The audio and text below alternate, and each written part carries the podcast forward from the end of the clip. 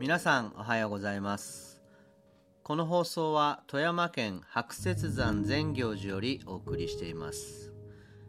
今朝の一口法話は前回に引き続き笑いについてです。え、前回は笑うことは健康にもいいという話が出てきましたが今回はその逆で笑うことによって相手を傷つけている場合もあるという話です、えー、これには私も思い当たる節がそこそこありまして、えー、昔からお寺に人の出入りが多いこともあってか人前ではいつも笑顔でいるように、えー、努めているというよりそう仕上がっています。でもそれをよく思われない場合もありまして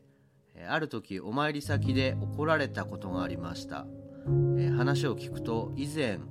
法事を務めた時に住職がヘラヘラ笑っていたと。大事な場所であんな顔を親戚にも示しがつかないと。そういうことでした。それ以後その方にお会いする時は顔が緩まないように気をつけているんですけどえー、他にも言葉にはしないけどそう思っている人がいるかもしれないので、えー、よくよく気をつけなきゃいけないなと改めて思いました。では本編をどうぞ。大口開けて不用意には笑いは健康によろしいというけれどふと思うに私たち一体どうして笑うんだろう？何がおかしくて笑うんだろう？何が嬉しくて笑うんだろう？どんなことを笑いの種にしているんだろう？実は笑いについてはお経にはあまり説かれていないんです。お釈迦様がにこやかに笑われた時はお弟子の方々が上手な質問をされた時でありましてようこそようこそ弟子たちをようこそ良い質問をしてくれた実はそのことに関して私は今話をしたいと思っていたところなのだ。と言って微笑まれたぐらいでありまして、それ以外笑いについては何をどう笑うかは説かれていないようなんです。そこで他の方に聞いてみなくてはならないわけで、遠くフランスのマルセル・パニョル氏の笑いについてという本に聞いてみますと、なんと笑いとは、そう、笑いとは相手に対する突如として発見された優越感の表れであるですと。お分かりでしょうか？私たちが何を種に笑うかといえば相手に対する優越感。ばっかだなとかそれ見たかとかざまあ見ろとか分かってないなとかいった気分がふっと湧いた時ははははと込み上げてくるものなんですと。そういえば、笑いは勝利の歌である、などという言葉もあるぐらいで、とりあえず相手が失敗したり、自分が相手を超えたと思った時に込み上げてくるものなんですね。で、問題なのはその相手であります。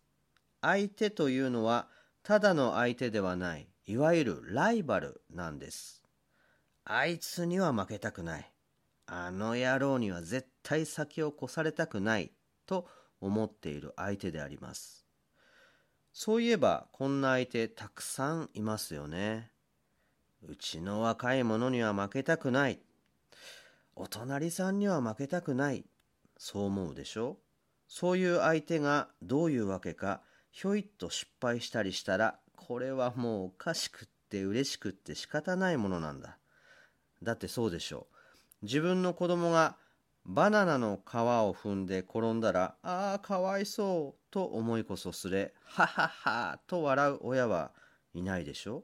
ところが、同じバナナの皮でも、突っ張ってる相手が滑って転べば、これはもうおかしくって仕方ない。はははと笑って、腹の中では、ざまあ見やがれということになっちゃう。